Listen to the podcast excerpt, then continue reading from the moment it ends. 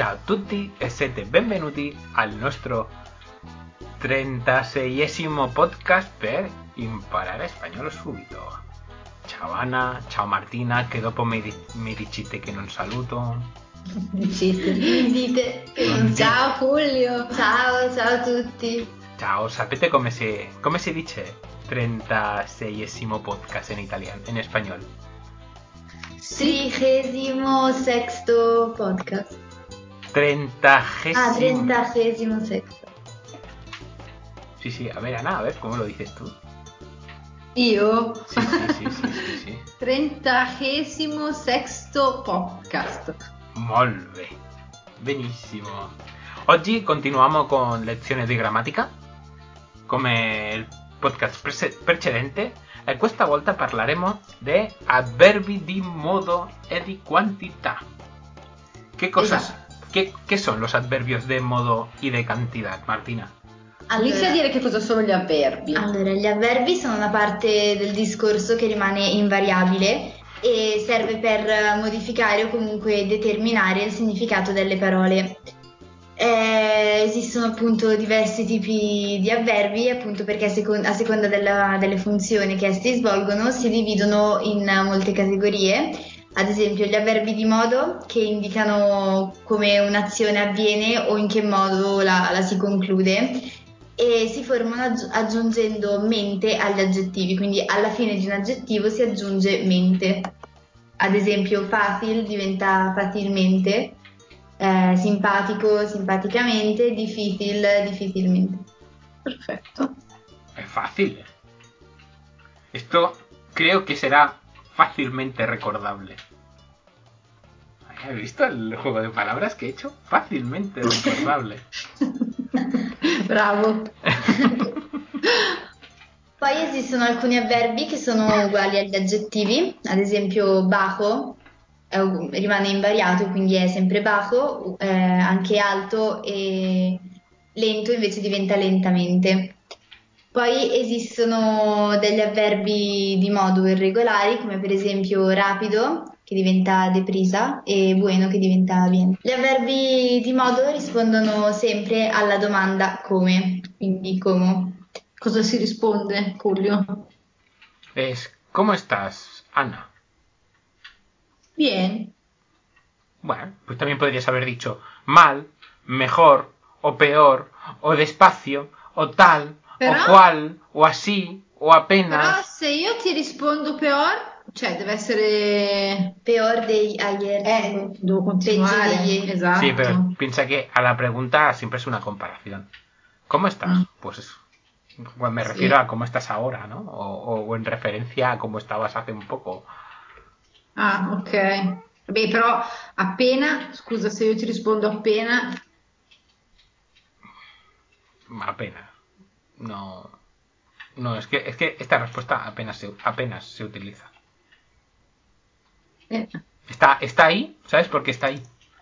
Porque como nosotros no somos profesores de español ah, y tenemos que y nos y miramos gramática y nos aseguramos de que está todo bien, pues realmente ahí sale, apenas. Lo único que apenas, apenas se utiliza. Casi nada se utiliza. eh, però qualcuno se Es- lo vuole dire lo può dire. Está. Si alguno está preparando un examen de español, es posible que apenas le salga como adverbio. Y nosotros estamos en la obligación de ponerlo. Ok. Andiamo a vedere gli avverbi di qualità? Di, Di quantità, quantità. Di scusate, quantità, di scusate, quantità. scusate. Gli avverbi di quantità eh, sono in grado appunto di modificare l'intensità dei verbi o comunque degli aggettivi che seguono. Infatti, se eh, l'aggettivo o comunque il verbo sono affermativi, l'avverbio li intensifica positivamente, viceversa, se sono negativi, li intensifica negativamente. En total, E intensifica y punto. Sì, esatto, intensifica o positivamente o, O negativamente. negativamente. Pero lo intensifica. Sì, sì, questo penso che sia chiaro. E rispondono sempre alla domanda quanto? Entonces, mm,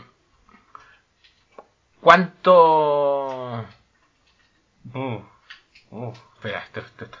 Eh, Pues no se me ocurre ningún ejemplo, ¿eh? Mm, vedo infatti del fumo che ti esce dalla testa. Stai pensando troppo, Julio. ¿Cuánto pan quieres? Mm, ¿Vale? nada. Tú- en cambio, tú puedes decir, cuando estás comiendo, puedes preguntar, ¿cuánto pan quieres? Nada, io non lo voglio. No quieres pan. No. ¿Y cuánta pizza quieres?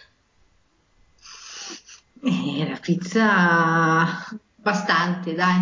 Bastante pizza. Quiero, quieres mucha pizza. Questa sera mangio la pizza io. Acordaros de que muchos adverbios tienen masculino y femenino.